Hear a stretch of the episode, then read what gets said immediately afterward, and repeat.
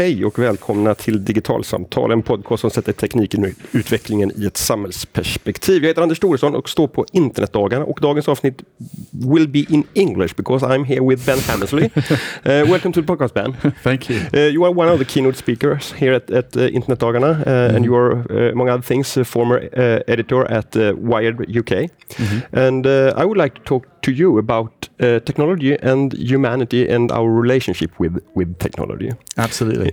great. Uh, and I would like to start with a really broad question. W where do you see that we as humans are in our relationship with technology today, 2018? What, what, what kind of relationship do we have to, to the technology we, we use on a daily basis? I think um, we're actually amateurs right now. Okay. We're, we're actually uh, sort of beginners in our use of technology. You know, there's that, that Malcolm Gladwell book from a few years ago that said that to be a real expert in something, you had to have done deliberate practice for 10,000 hours, right? Um, now, that there's a debate about whether or not that is true, but let's just imagine it is 10,000 hours of deliberate practice. Um, for us to have had 10,000 hours of deliberate practice with technology, it means you would have had to have been consciously and thoughtfully using technology for an hour and a half every day for the past 20 years you know, which is which is an enormous time. Now that might be true for me, probably is true for me, and it's probably true for you. But but for many of our listeners, and certainly for most people in society, uh, that's nowhere near true. We're we are complete beginners at using these technologies, and that's a real uh, problem because these technologies are so um, powerful and are evolving so quickly that it's that it's actually very difficult to be uh, for most people, it's very difficult to be expert users of these things, despite the fact they're so important in our lives.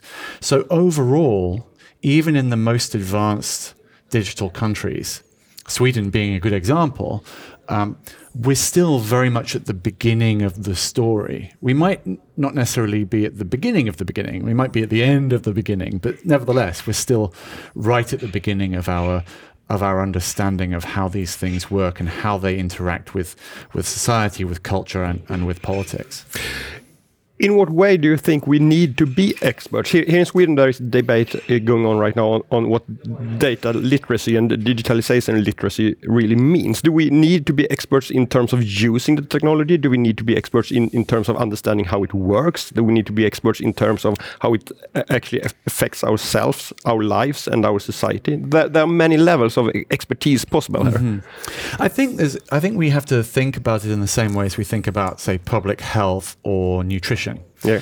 which is that there are some people who are going to be professional epidemiologists, and there are some people who are going to be professional, you know, nutritionalists or professional, you know, professors of public health at Uppsala or something like that, yeah. right? And there are those very specific people who are world-class experts, but everybody knows that you should eat more fruit and vegetables and fewer fried foods, right? Everybody knows that you shouldn't smoke right? Everybody knows you should get more exercise. Everybody knows you should wash your hands, things like that. Yeah. And so, I think there's a there's a general set of what we're now sort of settling on of generally accepted behaviors or generally accepted knowledge that civilized people, educated people, whatever you want to call it, um, should know about and should implement in their in their lifestyles in the same way as knowing that you should wash your hands after you've been to the toilet or knowing that you should be eating more fruit and vegetables. It's it's not necessarily that everybody should know the understanding of a programming language or they yeah. should understand how TCP/IP works or have a, a deep understanding of European data privacy regulations. But there are certain things that everybody should be educated in in the same way as you're educated to brush your teeth but our digital life is is rather complex. I, I mean, it, it, ranges from understanding how Google sorts the, the search result page to understanding why why you have to encrypt some kind of uh, communication that you share with your friends, but mm -hmm. other might be okay to send encrypted, etc. Et uh, is it possible to define a, a, a, basic level of understanding, uh, a threshold which each and every one of us ha has to has to to reach. Yes, it is because what you have to do is you have to think about it in terms of those tasks uh, that you're trying to do rather than digital technology in itself. Okay. Right? So we don't we, we shouldn't be teaching and I think this is the mistake that we've made over the past 20 years in pretty much every country is to teach IT or to teach digital or to teach technology, whatever you want to call it, teaching that as a separate subject. Whereas of course it's not because literally everything you do on a daily basis involves some form of technology technology, right? Probably the first thing you do when you wake up in the morning is reach for your phone, Yeah. right? And so every you know, it, we should be teaching the digital aspect to daily tasks rather than teaching digital as a separate thing, you know, for one hour a week or three hours a week or whatever it is in the school curriculum. But instead, acknowledging the fact that modern life in a modern Western democracy is inherently digital. Um, and so we should be looking at the all of those different things, whether you're talking about security, whether you're talking about uh, digital privacy, whether you're talking about algorithmic fairness, wh- whatever these things are, um, we should be talking about them in the context of the problems we're trying to solve or in the context of the, of the place where they arise, Yeah. not as a separate subject. In a lot of countries around the world, in in UK where you are from, in US, in Finland, in Sweden, uh, these kind of topics are working their way into the curriculum Mm-hmm. i- in school, and uh, by that, our kids will hopefully get these skills. Mm-hmm. But we are a lot of people who have already left Mm. school. What what what can be done for us, and what should be done for us? Yeah, I think that's a very good, uh, a very good um, observation. In, in my experience, for the vast majority of the things that are most important in terms of basic hygiene, for want of a better phrase, um, the kids are fine, right? Teenagers are absolutely fine. The real problems are like fifty-year-olds. Yeah, The real problem, or, or older, the real problems are baby boomers. Baby boomers on Facebook are basically the worst. in in what terms? In terms of uh, their understanding of um, data usage, their in, in terms of their understanding of, of uh, cybercrime, sort of hygiene, in terms of their understanding of privacy, in terms of their understanding of verifying news um, and rumors and, and so on, in terms of their uh, understanding of of uh, how systems interconnect, in terms of their Yeah. understanding of advertising, basically all of those things. The um, your 13 year old is very very sophisticated. Uh, your 55 year old is usually a bit of a liability, and this is this can be seen quite a lot in the in privacy debates. Uh, you know, I, I go to a lot of events and speak at a lot of places and, and uh, attend lots of policy meetings in lots of countries. And the same story is heard all the time, which is somebody middle aged stands up and says, My child has no concept of privacy uh, online. And this is utterly wrong. All, all of the serious academic research into, into privacy uh, online is always shows the same thing, which is your average teenager or your average, even younger than that, your average child has a very strong understanding of of of privacy, has a very strong understanding of the circles of of disclosure of, of who gets told what in which context, has a very strong understanding of the systems involved. They might have a completely different set of values Yeah. around their privacy, but they definitely understand it and they definitely put a lot of thought into it. Whereas the same research, when it's done with people over the age of 55, shows completely the opposite. They have a very strong set of privacy values and they have literally no understanding of how that is reflected in their online behavior. And that's from a personal perspective, how, how they're using uh, the technology as individuals. But at the Yeah. same time, these are the people who are, who are uh, writing the laws and regulating how Right. technology uh, Right. should and is allowed to, to, to work. What are your thoughts about that? That's a huge problem. That I think is is absolutely a huge problem that we do have. No, I don't, know. I can't speak to Sweden specifically, but I can certainly speak to the UK, where I'm from, and the US, where I live, where a good deal of the um, sort of internet legislation that goes through government is written by people who really don't understand what they're writing. Um, you know, there's the old um, sort of adage that we we that after an election sometimes that we've entrusted our future to people who are confused by the present, mm-hmm. and that's something that I think is a real problem. Uh, what that requires is a concerted effort by by experts in the field, and certainly a concerted effort by um, digital natives, for want of a better phrase, um, to act as a translation layer between the generations. Uh, you have a fundamentally different outlook and a fundamentally different understanding of the world in people under the age of 25 than people over the age of 55. And so it's, uh, it's sort of the job of people in like myself, you know, I'm 42, the job of people like myself to basically be the translator between the two. And unlike other times, the translation isn't top down. It isn't taking what the old people are saying and, and informing the young people of what they should be doing. It's actually the other way around, is that many of the most important jobs are, is for uh, industry experts to to take what the young people are doing and explain that to the older generations so that the older generations who have the legislation capability so that they don't um, so they don't break things yeah. because the legislators are are spending more and more time on thinking about how should technology be regulated Mm-hmm. Uh, for obvious reasons, maybe b- from all, all, all, scandals around Facebook and Cambridge Analytica, for, for, for instance. And mm. uh, it's, it's easy to see that some some things might actually need to be regulated here, uh, uh, but other things, there, there, on the other hand, there is also a risk that if you regulate, you will uh, put a blanket on, all the positive effects uh, and, possibilities that, technology will bring to the table and uh, actually help uh, us solve in, the future. How do you strike a balance between regulating for good but not too much? Obviously, this is a real problem. Um, the possibility of overreach with regulation.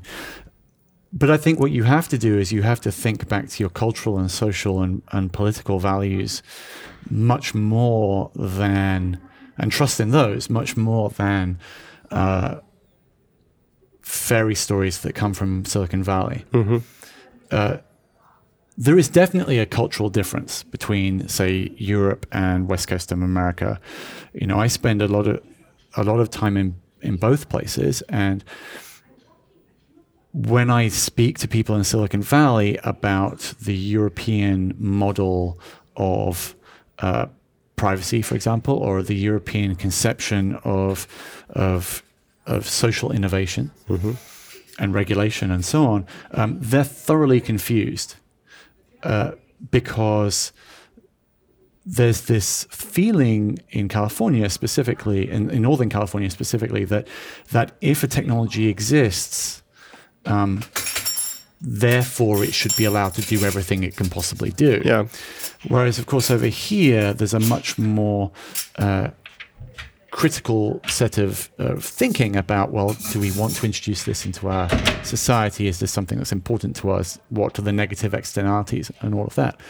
Um, and I think what's becoming increasingly apparent, and I think which will be obvious to us in 20 years' time, is that actually the cultural and social implications are more important than um, not upsetting some salesman from a West Coast American uh, tech firm.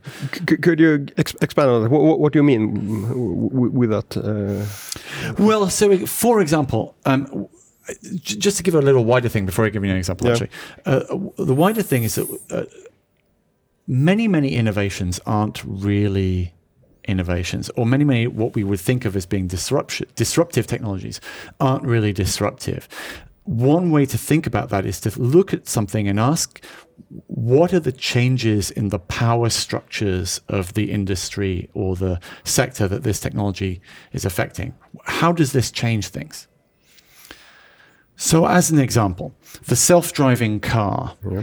is not in any way a disruptive technology right? Because the self-driving, all the self-driving car does is make cars more efficient, perhaps. Perhaps it's not necessarily the case, but it it make, maybe makes car journeys more efficient.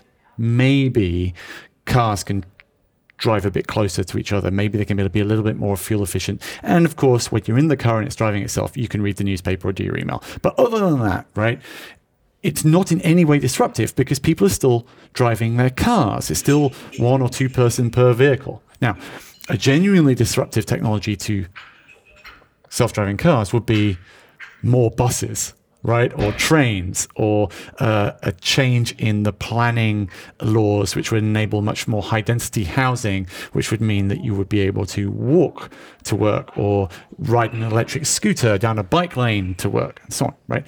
So the disruptive technology, the self driving car is not in any way disruptive. In fact, it's just a amplification of the of the of the current power structure of transportation, and specifically in, in the US, right? In many ways, the self-driving car is a technology which which does the opposite of disruption. In fact, it it reinforces the existing structure and prevents innovation in terms of town planning and other forms of transport. But if you speak to, you know, any like many technology pundits, and certainly people like and people from say Tesla, for example, the self-driving car is the most exciting and most disruptive possible technology that there is coming down the line. And and so we have many debates about, oh, you know, well, what will we be able to do in a self-driving car, and, and what, what what are the entertainment possibilities, and and uh, what does this mean to to car ownership and all this sort of thing. But actually, it's not disruptive it's not actually it's not all that interesting. And so so we have to look at the technologies and ask ourselves not is this a cool technology? Because for sure the self-driving car is a very cool technology. As a technologist I think they're amazing. And the computer vision technologies and the and all of that from a technical point of view, very exciting. But from a cultural and a social and a political and a future looking point of view, they're actually insanely disappointing. I would be much more interested in electric assist bicycles and buses and high density housing than I am in having the same number of cars on the road, but it's just that the cars happen to drive themselves. Is, is that a problem? Because I, I, think if I ask you, you could probably mention a, a, couple of other technologies that you think are disruptive that you would disagree they, they mm. actually are because they are pushed like that by the tech industry them, mm. themselves. Uh, is that a problem that we think about technology as disruptive when it's not? Yes, because because there is this. Um, almost it's it's almost a religious thing. It's kind of interesting to think about it in this way that a lot of the technologies that we've seen, a lot of the technological changes we've seen over the past 20 years have been brought in in a quasi religious, uh, specifically Christian way. Let me, let me explain that. Um, over the past 10, 15 years, I've been to many different cities around Europe, usually secondary cities, you know, the number two or the number three city in the country, and where that city, where the mayor of that city or the council have decided that they want to make that city be, to be the hub for digital innovation in that yeah. region, right? And it, it could be any, it could be sort of any city you can think of. And they'll do the same thing in every place. They'll open some innovation hub.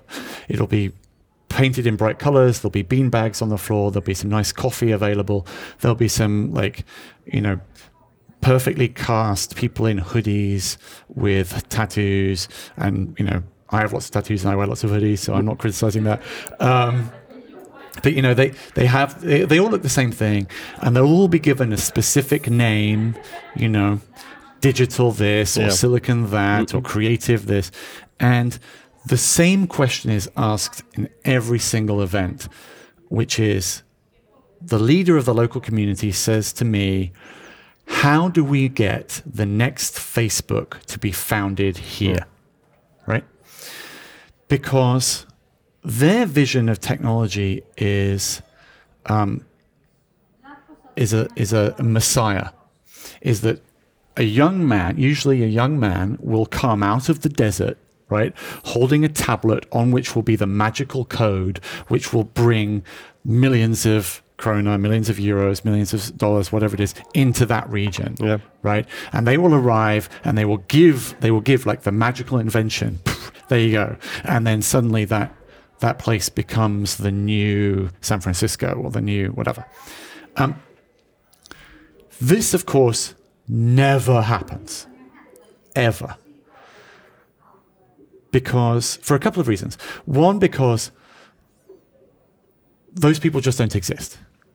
They're not, it's like the savior is not going to be sent to you, right?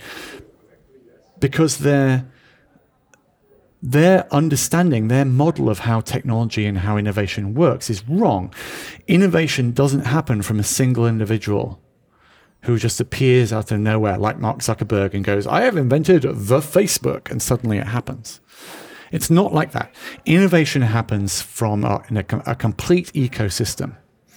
And the West Coast Silicon Valley ecosystem uh, is much older than people think. It goes all the way back to the 50s, and it has a considerably much larger amount of government subsidy and public money thrown into it than people will in the West Coast will ever admit. Uh, from the 50s all the way up to the 90s, the vast majority of money in Silicon Valley was military and space exploration, and it and it and public universities, and all of that money went in to create this ecosystem, yeah. out of which lots of innovation happens. Now, the reason for sort of pointing that out is because we have to think of innovation as a as a community uh, process that everybody has to be part of, including and especially including government, um, but also everybody involved. Everybody from you know primary school teachers to street sweepers to nurses and doctors to everybody, and it has to be a much wider and more systematized thing. And when you have that, as you have in a few other places around the world, Israel, for example, where you have that, uh, Estonia is also a good example of this. When you have that, then what you find is the technology that comes out of it, the innovations that come out of it, come out of it as reflections of the local culture and reflections of the local so- social issues. And so, whilst the technology that comes out of San Francisco is most famous and most obvious, and because of the size of their market, the most successful in terms of money, what's really interesting, I think, for most, for, for moving forward, are the local innovations and the local innovations in areas where everybody has decided culturally that they want to move forward into the future. Local innovations that actually aims in, in, in the problems, the, the, the, challenges that the local community has, and not not yes. to try trying to strive for being a, a global success. Yes, and uh, and and specifically, not trying to strive to first make your local community like San Francisco, yeah. so that they can then take on the San Franciscan you know technology models because what, what, what I think I see uh, in, in, in Sweden at least from from uh, the our elected uh, in in government uh, is a lack of vision for what society do we want to build with help of technology. Yes. I, I, instead, we we are taking a step back and watch what technology companies develop and and then let's that just happen. That's exactly right. So that's so that that is precisely the problem is that you have to start with a vision of the of the better future and then you go, okay, how can we make this happen? What tools do we have? Well, we have we have Swedish society and we have all of these things and we have and then we have these technologies that we can buy and we can use some of them that will apply with Swedish people to make a better Sweden, right? Yeah. What most countries do, though, is they don't have the vision. Instead, what they do is they is they go and visit IBM or Microsoft or whoever, and they say, "Hey, what cool stuff have you got?" And IBM say, "Well, we've got this. You know, it's an artificial intelligence that can do public health." And they go, "Brilliant!" And so then they buy that and they say, "We're going to revolutionize public health using this IBM AI." Instead of thinking, how can we make public health better in Sweden? Well, we have this problem, this problem, this problem, this problem. All right, how might we address those? Well, actually, this problem we're going to address by having people do more exercise. And this problem we're going to address by changing town planning regulations, or this problem we're going to address by changing the pension or the tax system, whatever it is. Oh, and this problem, well, this we could probably do with some data analysis. Where can we get the best data analysis? Well, actually, it would be better if we made it ourselves because we have really good coders here, and then we'll own it, and then it'll be built for us. Uh, but actually, but this thing we can get IBM to do, right? So it's it's a one is a vision first, problem centric, social, communal, political, cultural thing with the option of using technological tools which is my preferred method, or the other preferred method, which is the most common, which is, hey, look, there's some cool tools here. Yeah. Let's find a problem Yeah. that we can solve with these. And usually, tho- that second group of problems only works where those technologies were developed in the first place. But then why are, are we in, in this situation where we go to, to Microsoft or IBM or, or whatever and ask what technology can you bring to the table instead of sitting down and, and thinking about the problems we have? Is this a, an, a lack of understanding for, for how technology works or is it why? Well, there are a combination of things. I think the first one is a lack of vision Yeah. um, from from leadership. No. uh, uh, people just don't necessarily have particularly good ideas. Mm-hmm. But the main thing is because those companies are really cool, right? It's much easier. It's much more fun, right?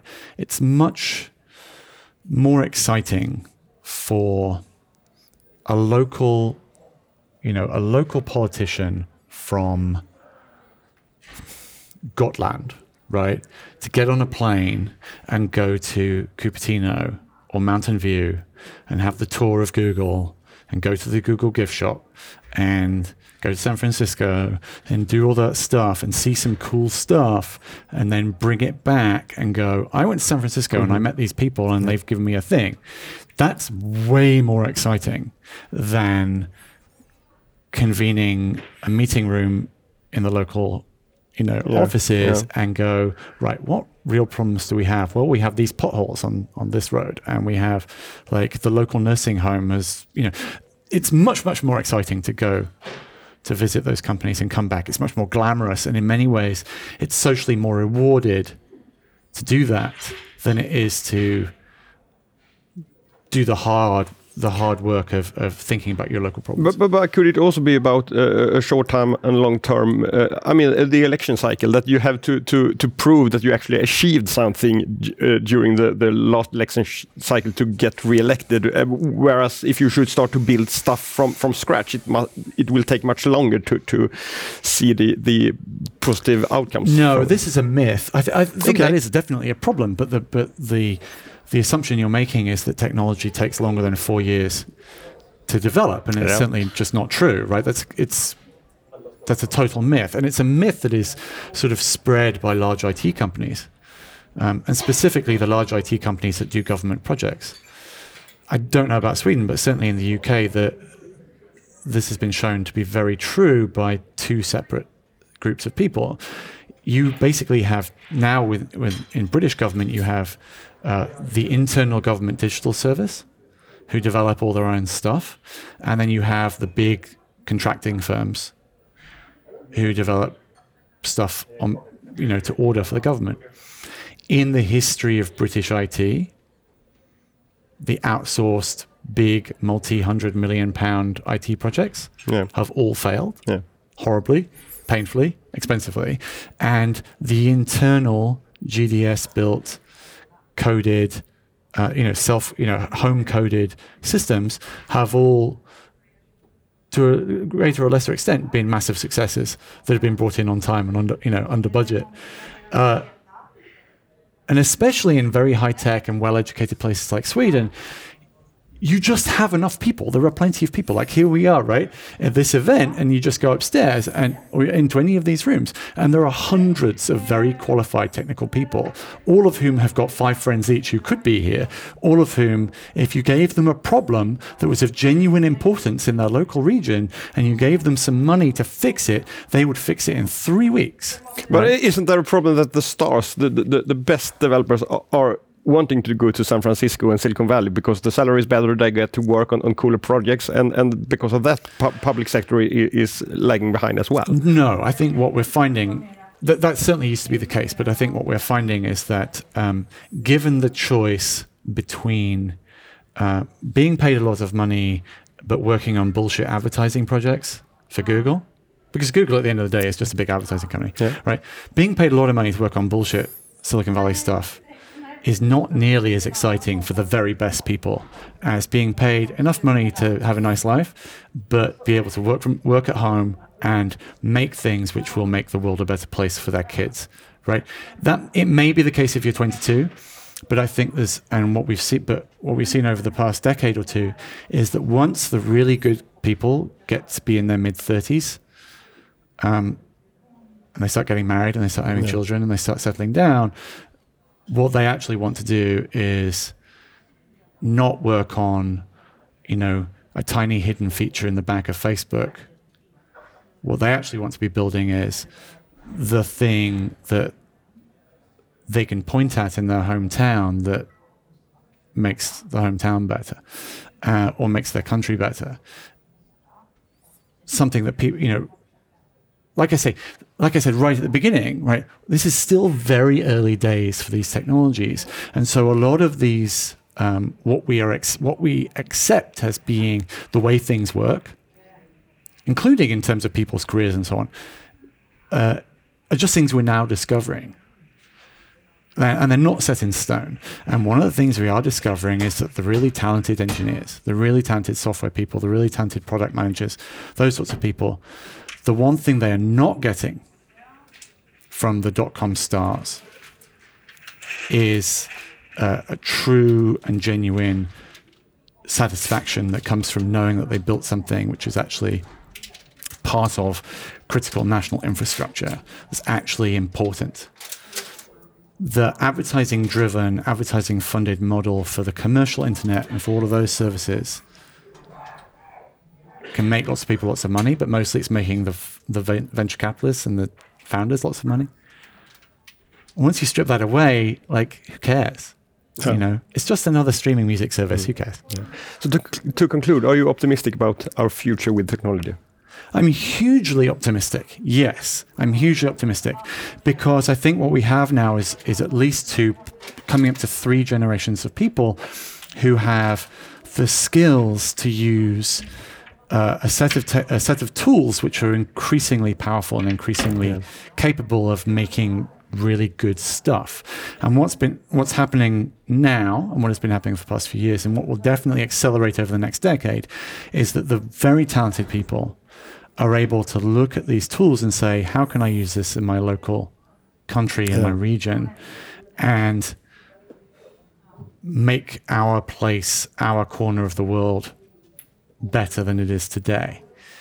And in the places where this has happened, in the countries where people have tried this, in the countries where, or in the regions, or in the in the sectors where this is this has come to come to light, whether we're talking about the British government digital service, or you're talking about the Estonian e-Estonia thing, or any of these things, where this has happened, it has made huge benefits to everybody's lives.